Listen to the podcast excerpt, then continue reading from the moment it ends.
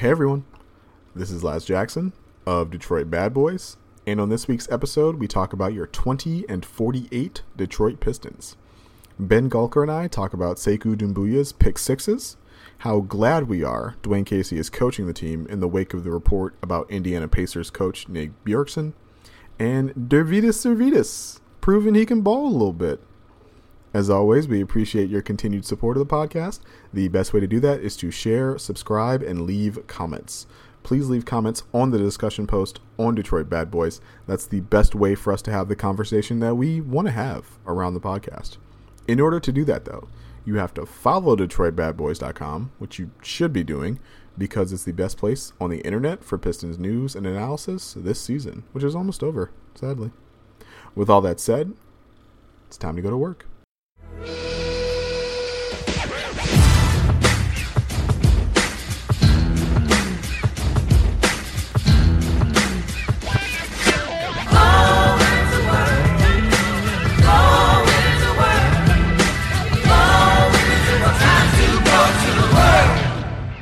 Hello, everyone. Welcome to this week's episode of the Detroit Bad Boys podcast.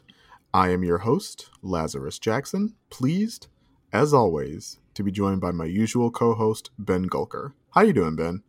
Laz, I'm doing really well. Happy Mom's Day out there to any mothers we have listening. That'd be pretty sweet if we had moms listening. I would appreciate knowing that. If you're a mom and you listen, say hello. We'd love to know. But yeah, happy Mother's Day. Hope you remembered to call your mom, Laz.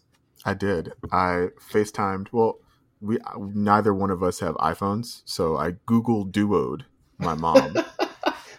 Saying I saying I duoed my mom doesn't sound real yeah, good. that's that's not that great. They got to work on that naming structure. But uh, she was at my grandmother's house actually Oh, paying nice. her respects for Mother's Day, so I got to say hi to both of them. So that was pretty nice. But yeah, uh, how was how did your uh, Mother's Day experience go, Ben? Good. Oh, man, this is like I think our fourth fourth one with my wife as a mom. Of course, said hello to my own mom and had a really nice takeout brunch. So it was good. It was a good day. That's good. That's good. And yeah, I mean, shout out to our respective moms and the mothers in our lives. I know my mom does not listen to this podcast. She prefers audiobooks, and that's fine. I still love her anyway. But yeah, uh, happy Mother's Day to all of the moms out there. Uh, ben, the Pistons, they've won 20 games. It's time to panic. They're not going to pick second. They're going to pick sixth or something. I I've don't been know. saying People- that. people were freaked out after the Memphis game, but uh, we're going to talk about that actually a little bit later. But the thing I actually want to talk about was some of the guys who are playing well. And to start, I think it's let's start with Sekou. Sekou has been the biggest story I think this week. He's playing well for multiple games on both ends of the floor, as offensively and defensively. For the week, uh, for the last five games, he's averaging 13 points, six rebounds, and two assists. He still can't hit an outside shot. He's shooting 20% from three, but that's not like that. That's not taking the wind out of the, his sails in the way that it used to. Uh, what, what's been your favorite part of watching Sekou play? The Sekou Renaissance this week, Ben. The Sekou Sans. Uh, you know what? I tell you the thing that I like the most. He's still doing the things that I've liked all season long, especially the running in transition. He got a couple finishes in transition this week that I thought were pretty nice. But I really liked uh, some of the off the dribble stuff that he had. He had some really nice, um, you know, had one spin move finish that I think he ended up finishing with his left hand. Uh, he had one nice Euro step, two handed dunk that I think was kind of in like semi transition, secondary break, uh, kind of a finish. So yeah, I mean, th- those are things that we've seen extremely limited amounts of this entire season. But he put the ball on the floor and, and he finished creatively and strongly uh, inside the paint, and that's huge. I love to see that this week. Yeah, my it's it's it's great that we have multiple things to pull from right. from the good that Sekou has done this week. I was going to point out the playing the passing lanes. He's had a couple Oh, of uh, the pick sixes. Yeah, notably the one to to close the Memphis game on Jaren Jackson Jr. He had one uh, against the the Sixers as well, which uh, didn't close the game, but uh, that's fine. Uh, but yeah, I've I've loved the way that he's starting to display his understanding of defensive concepts and rotations and he's turning that you know into he's making that actionable he's turning that into points on the other end of the floor and, and that's been really great to see because I, I do I do continue to think that his defensive impact, regardless of like how many points he scores or whatever, his defensive impact is what's going to endear him to to the coaching staff and to uh, this front office. But yeah, like part of me wants to part of me wants to just like take this for what it is part of me hopes that this is like the uh, obviously the precursor to to something bigger we've seen stretches like this from from Sekou before but he does really look like he's getting better and i think that is a a really encouraging sign for uh, a 20 year old um, well, I, I, yeah. I, think one of the things about this week that i appreciated um, was we talked about this either last week or the week before was having just a consistent role mm-hmm. and know knowing that you're not going to get yanked for your first mistake. I think for such young players, that's that's huge. And it it appeared to me that Sekou wasn't playing to avoid mistakes, right? Like if that makes any sense, he was out there trying to make a positive impact. So you know, I think you know Casey's done a fantastic job with a number of the Pistons' young players the way he's handled Sekou hasn't been as clear to me, but after this week's of play, you know, this week of, of pretty solid play. I mean, he, he, played pretty solid each game for the most part. Mm-hmm. Um, you know, having a consistent role where he's not worried about mistakes. I don't know. I'm a big fan of that. I liked to see him get that opportunity for a handful of games. No, absolutely. And I think even in the consistent role that he's had, he's been more impressive than, say, like Tyler Cook, which wasn't the case all the time earlier yeah. this season. And so this does indeed feel like progression out of Sekou. Um, we and we are going to talk about the job Dwane Casey has done in the locker room a little bit later on this podcast. But first, I wanted to talk about uh, Killian Hayes and his his struggles this week. That's kind of the the opposite of the uh, of Sekou's uh, rise in, in the French connection. Um, Killian Hayes had probably his worst game of his career against Charlotte. Um, you know, seven turnovers, um, only two points if I remember correctly. Uh, they and that was the second game of a back to back, but still, you, you, hate you hate to see him play like that.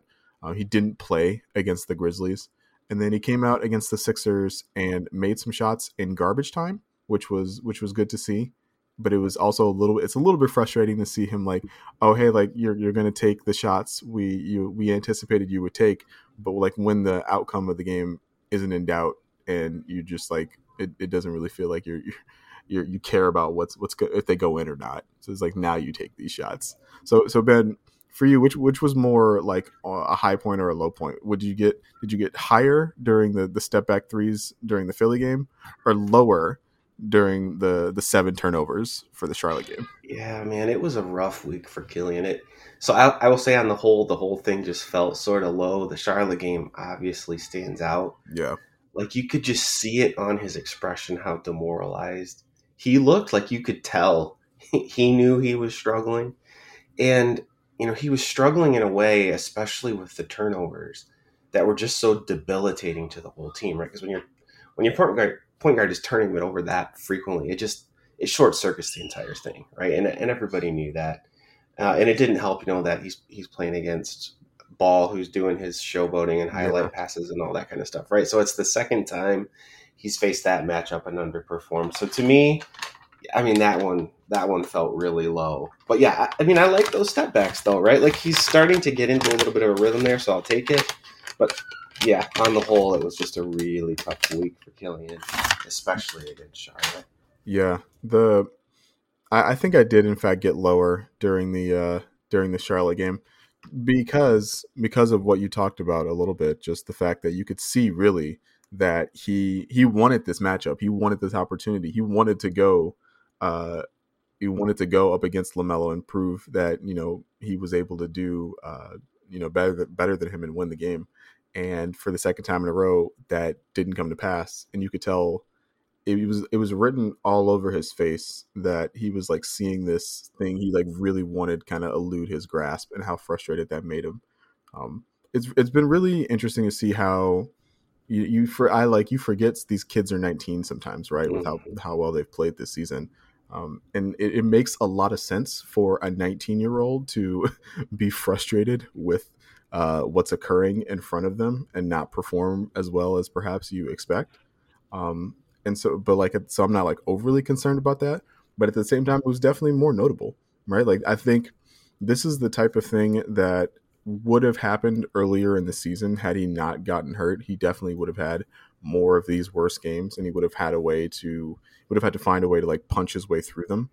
Uh, I think with only you know six or so games left in the year after that Charlotte game, he gets less of an opportunity to do that.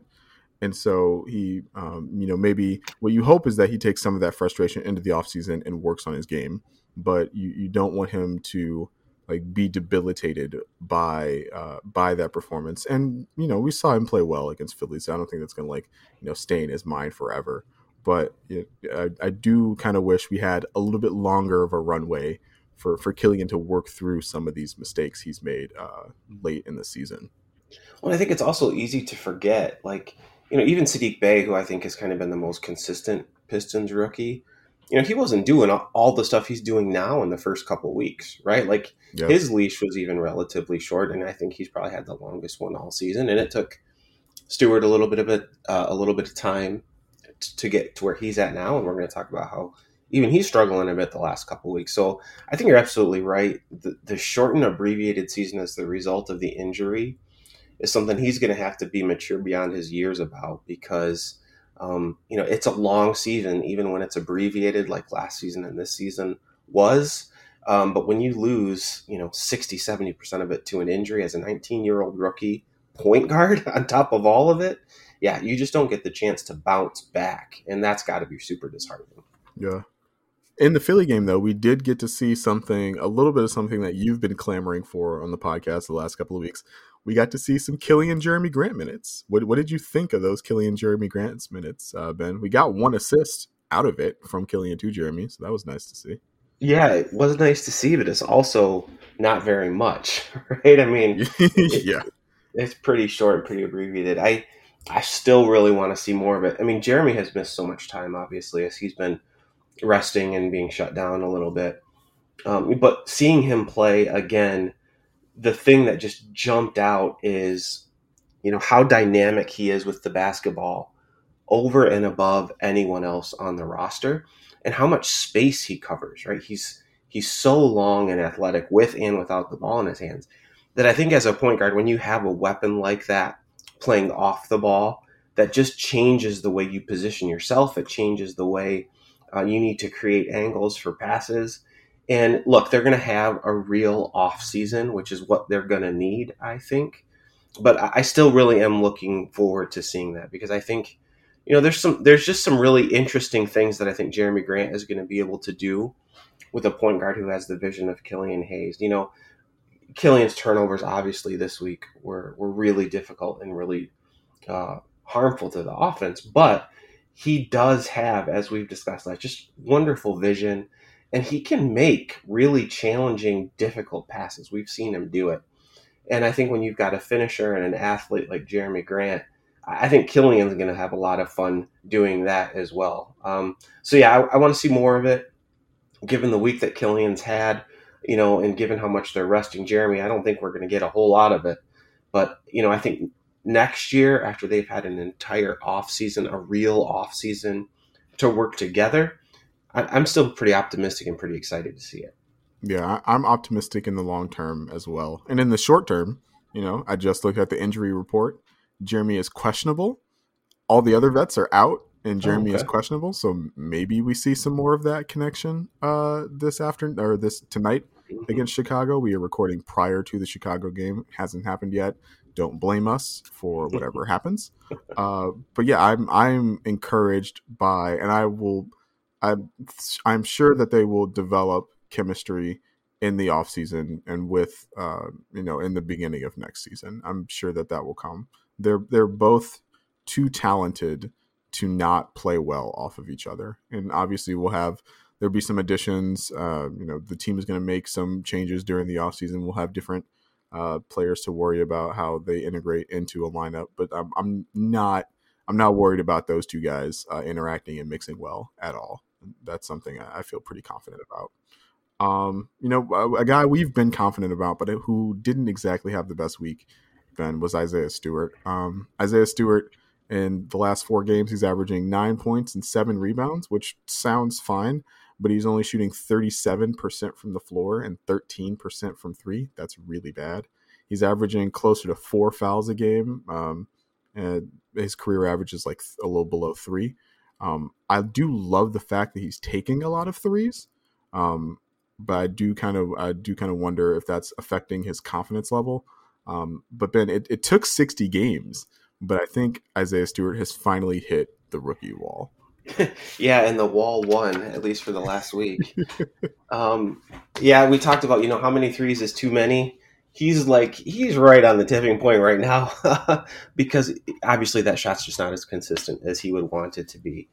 To me, it looked like the shot not falling and not just not falling, but like just brutal misses, just some really awful misses. It looked like that got in his head a little bit. I think the fouls maybe were a little bit of a, of a manifestation of that frustration, and then that just takes him out of the game. So it all sort of, you know, it's like a snowball rolling downhill, right? Like it was all really frustrating. Um, but you got to take it as a body of work. Um, you know, he's way ahead of, even with the, the recent struggles, he's way ahead of where anyone thought he was going to be he's going to get the chance to continue to you know play through this over the next handful of games. Um, I, I still love him. I'm still super excited about him. But yeah, that rookie wall just just hit fiercely this week. That's all there is to it. I think. Yeah, he, he's he took four threes against the Sixers and made two of them. Mm-hmm. Like one of them was the the 28 foot bank, which is like you're probably not going to make that shot every time he shoots it. Um, and I think he took five threes against the Grizzlies, and I think he only made one of them.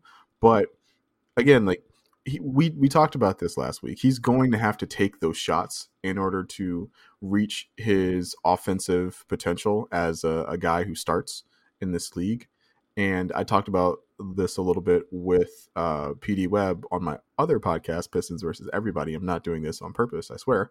Um, but he talked a little bit about how uh, he need he wanted to see Isaiah Stewart take more threes with uh, and get his footwork in a better place because if the only way that Isaiah Stewart is going to take and make threes is with perfect footwork and if everything is set up perfectly and designed perfectly then that doesn't really like reflect that doesn't really make him an offensive weapon. It just makes him like a guy who can uh, consistently do things under like perfect condi- conditions and defenses are never going to allow you to have a perfect condition if they think that you can accomplish the thing.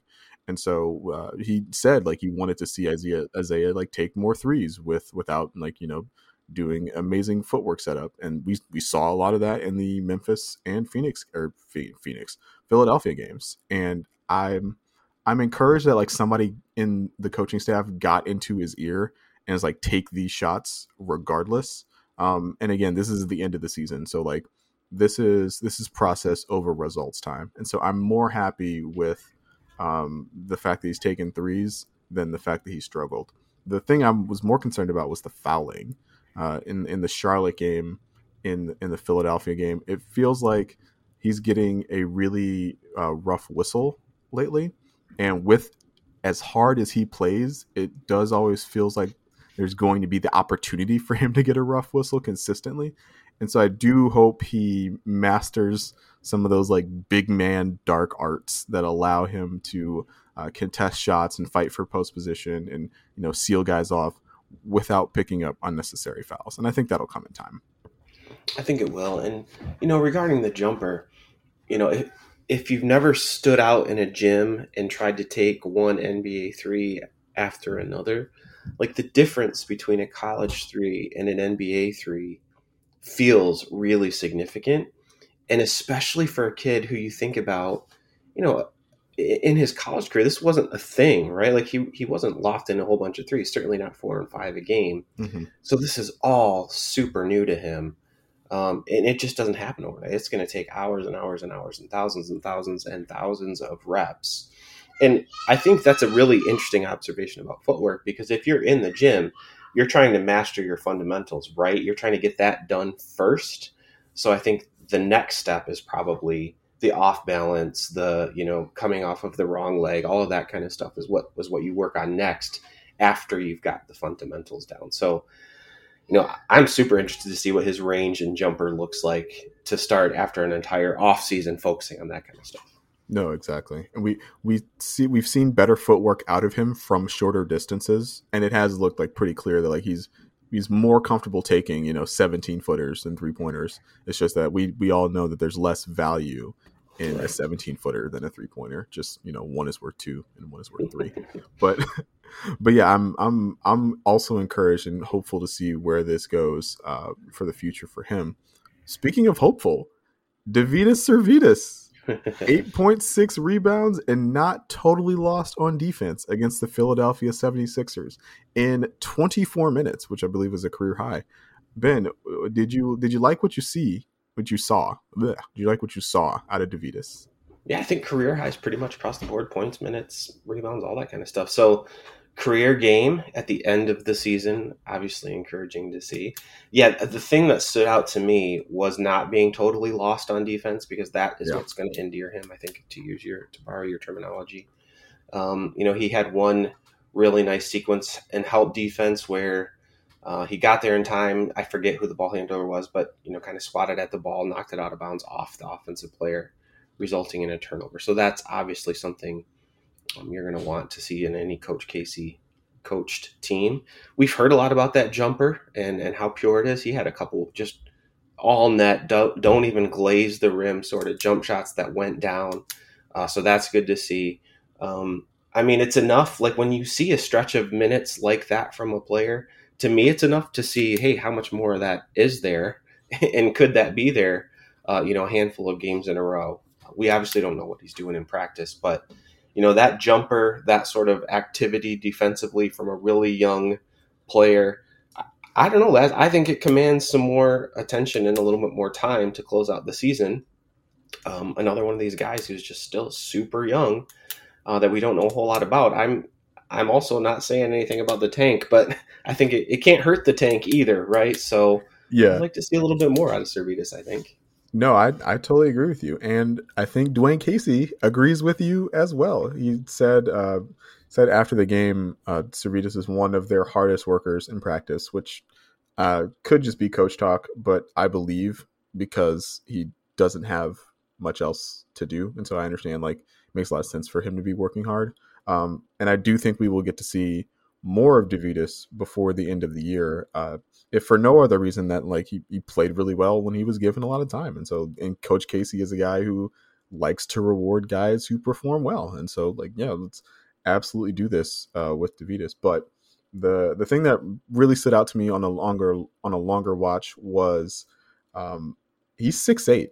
Yeah. He's tall uh, and he gets the ball. The ball comes out of his hands really quickly, and it's hard to block a six eight guy's shot, especially when it comes out that quick. And so, if he's as accurate, or if he gets to be as accurate as he is portrayed to be and expected to be in the future, like that, that is a legitimate weapon, right? Um, uh, that is uh you know that's that's how like Joe Ingles has like built his career basically. Joe Ingles is much better like playmaker and everything, but you know just being a, a tall a tall guy who can stand in the corners and make threes is like definitely one way you can make an NBA living. And so I I I know we we've had some uh we've had some concerns about the methods under which Sirvydis was was brought to the Pistons. We we wondered aloud about the the value of using the the 37th overall pick on a guy that none of us had heard of and was represented by a family member of the Pistons business operations. But if he can actually play, he can actually play, and uh, we can uh, sweep some of that stuff under the rug. And I'm I'm looking forward to seeing whether or not he can play in these final five games uh, of the season. Well, and not even 21 years old yet, right? Yeah. Like you got I think it, I forget which game it was. They put up the graphic this week during the game. Pistons have the most players in the league under 22 or, or something like that. I mean, you've got him. He's a super low risk, potentially sort of higher reward contract. You know, making under a million dollars this season on, on the books. Um, yeah, I mean, let, us see what he's got and, and give him some time. Don't give up too soon. No, definitely. I mean, I, I expect to see a lot of him with the Cruise next season. Yeah. But like, still, again, six eight dudes who can shoot. You you want those guys around uh, just to see if they can hack it as NBA players. So the uh, next thing I want to talk about, Ben, was actually not related to the Pistons. It's related to the Indiana Pacers. Did you see the Bleacher Report article about uh, the head, their head coach Nate Bjorkgren? I sure did. That was a, uh, a pretty damning report and a very um, is is is is kind of hard to read. Honestly, um, you, you no one likes to be uh, you know characterized as difficult to work with, but this this guy really truly does seem difficult to work with. And now to swing it back around to the Pistons, it it made me just more appreciative of the work and the job that Dwane Casey has done this year for the Pistons, Ben, because you know they're it, it always like we can't take competence for for granted, especially in a, in a small market team like like the Detroit Pistons. I think that's entirely correct and I think this was the Charlotte game where um, one of the times Killian exited the floor. Um, you know, I saw Coach kind of trot up to where Killian was exiting. You know, just gave him a fist, a good solid fist bump and a swat on the butt. You know, like obviously everyone know Killian was struggling. It'd be really easy for a coach to let out some frustration, but it was clear that wasn't what the moment required, right? And so that's not what Casey provided. Um, yeah, I mean, there's so many things about this this article that honestly are like the mirror image of Coach Casey. Or like you could see Coach Casey doing the exact opposite of what's happening in Indiana, especially when you think about look, I mean, he was brought here to to push a team into the playoffs. And instead what's happened is the complete opposite of that, a, a total and thorough rebuild. And we've seen nothing but professionalism, um, nothing but an embrace of the community, right? I mean, a summer ago in particular, uh, you know, he, he really joined with his players in the community and everything that was happening then. Um, and there has not been, I cannot, I literally cannot recall a single instance of controversy, right? Like you just can't imagine even one of these things um, coming out related to Dwane Casey because all we hear about is positive stuff. So we can't take competence for granted. I agree with you. Um, you also can't take character for granted, and I think that's something the Pistons are trying to instill uh, top down right now. And, and, I really think it has started with Dwane Casey. Um, you know, he's he's obviously a high character human being. He cares about his players, the development of his players. We saw that recently against San Antonio. I think you brought up how he checked in with, you know, DeMar DeRozan and that kind of stuff. Um, yeah, it, it's I don't always love everything that happens in the rotations or the X's and O's, but I think that's going to be true with any coach. I absolutely love the way Dwane Casey has approached the job through all the non basketball stuff. And I think he commands and deserves a lot of respect for the way he's handled the transition focus from, you know, we're going to be a team that's fighting for the playoffs to we're going to be a team that's fighting for the, the number one pick and maybe three or four years from now uh, fighting for the playoffs, and it, it, it's a it's a real credit to him that no article could be penned uh, like the one we saw about Indiana this week. Yeah, I mean, and it it appears that the in the in the case of the Pacers, like that is in fact what went wrong, right? The the front office went into their coaching staff or went into their coaching search with uh they wanted a real like X's and O's tactician um, to to helm their team that they were expecting, you know, to still be a, a playoff team. And in doing so, they neglected a lot of the relationship building and the character aspects that come with, you know, being the head coach of an NBA basketball team.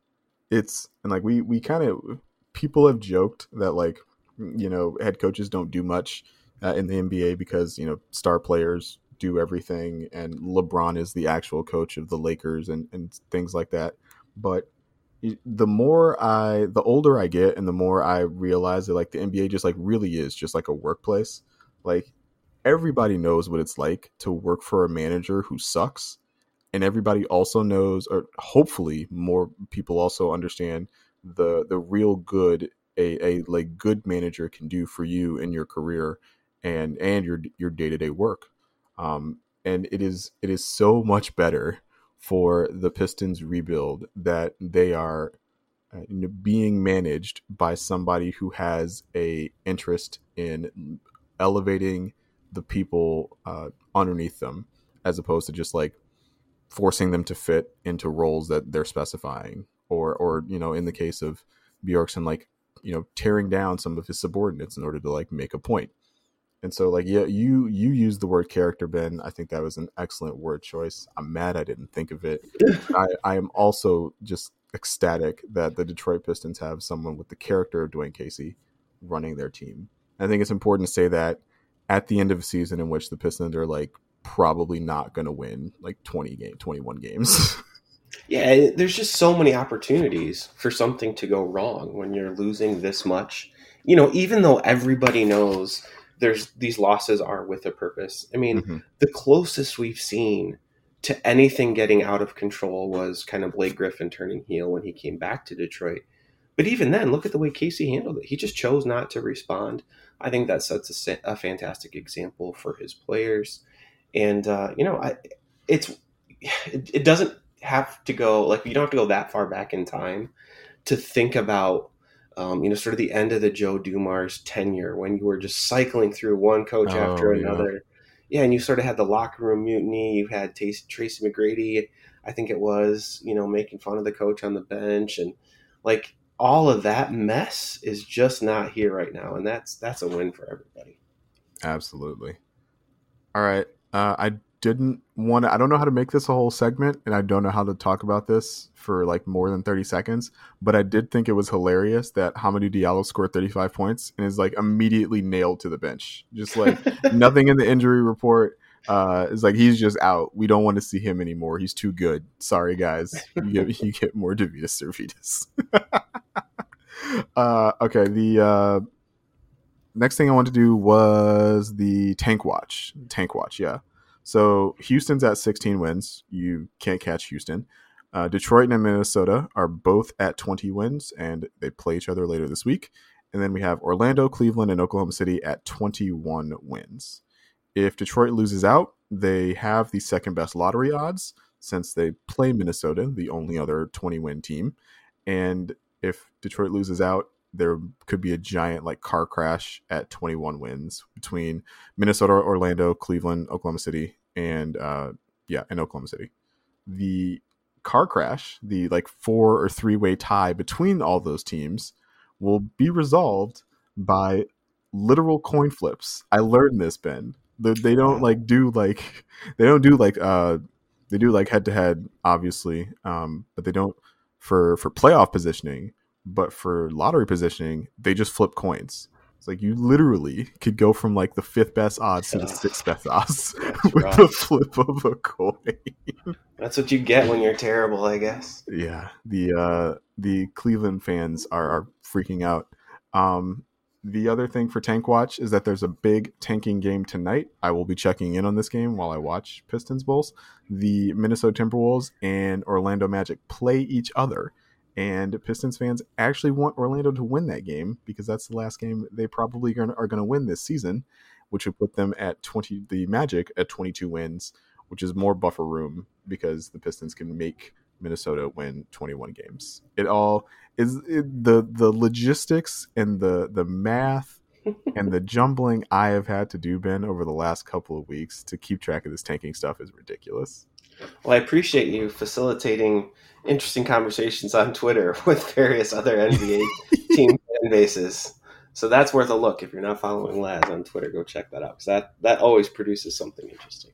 Oh my goodness, yeah, but yeah, the important thing for Pistons fans to know: if they don't win, any, if they don't win any more games, they finish with the second best record. Just like that's that's it. Who knows whether or not they win any more games this season? But if they don't, that's what you can expect.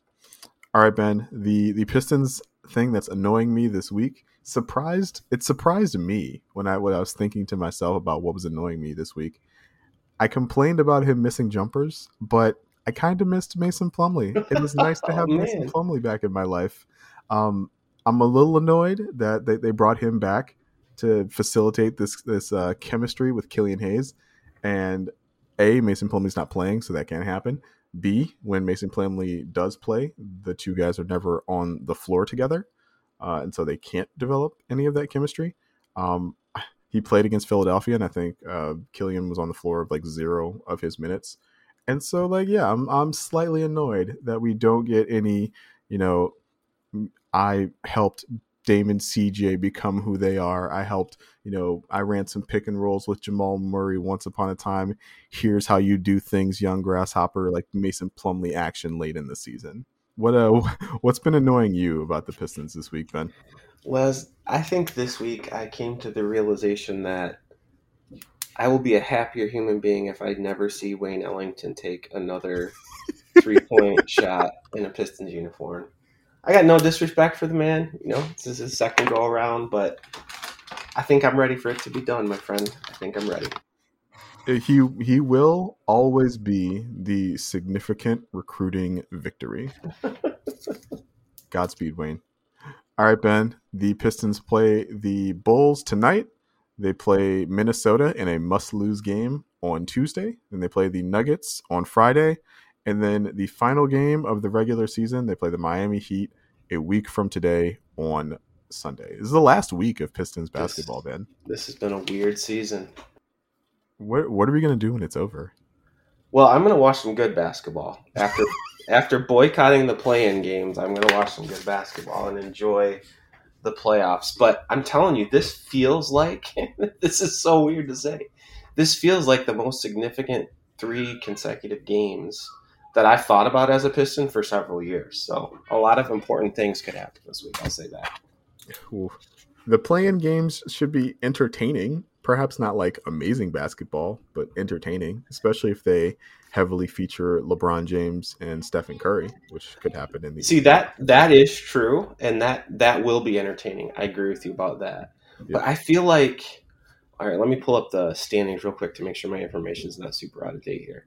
But like anytime, like if you look at the East in particular, like you've got currently as it stands today, three of the four playoff play-in teams with losing records. Like what an exercise in futility, right? Like you're already gonna have at least one team with a losing record in both conferences, it appears, going into the regular playoffs. So let's have more losing teams play each other to see if we can get more losing teams in the one through eight I don't know, man. I just don't know if I'm a fan of that. Well, think about what it's done for the Pistons this year in particular, right? It has prevented the Wizards from tanking. It's prevented the Pacers from tanking for the most part. Uh, it confused the Raptors to the point where they didn't trade Kyle Lowry at the deadline and commit one way or the other. Right? It it gives teams something to pursue uh, and like with the with the lottery odds in the place that they're at, it makes sense to try and make the playoffs if you can make the playoffs and still finish under 500. And so like I I think it's on whole, I think it's a positive development for the league. Um but yeah, having teams like 3 games under 500, play having played a team 4 games under 500 for the right to lose to a team 15 games over 500 right.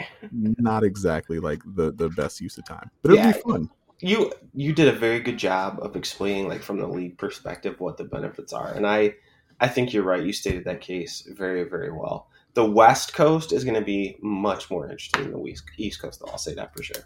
Yeah. I, you wonder if like adam silver would like to just like carve out an exception. It's like okay guys like, uh, don't shut Zion down for the year, and he gets to play in the Eastern Plan. We're gonna put Zion right. on TV. Just please watch our games. Right. All right, Ben. This has been fun, man. It's been a, this has been a this has been a fun year of Pistons basketball with you. I appreciate that, man. I, I tell you, I would have lost. I would have lost interest, but like the pod keeps me engaged, which I appreciate because it's fun to talk about. Uh, it's fun to talk about with you every week. It's fun to talk about the folks who listen.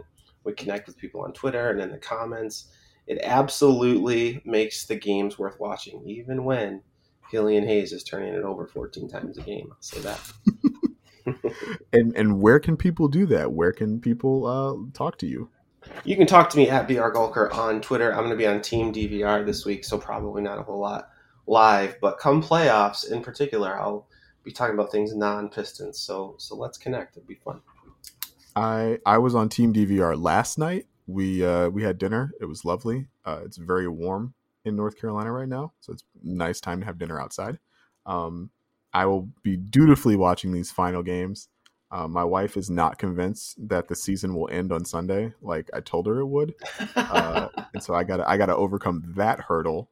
But in the meantime, you can uh, you can resonate with my struggle on Twitter at LazChance. That's at L A Z C H A N C E. This has been the Detroit Bad Boys podcast. Thank you for listening, and we will talk to you guys next week. See you.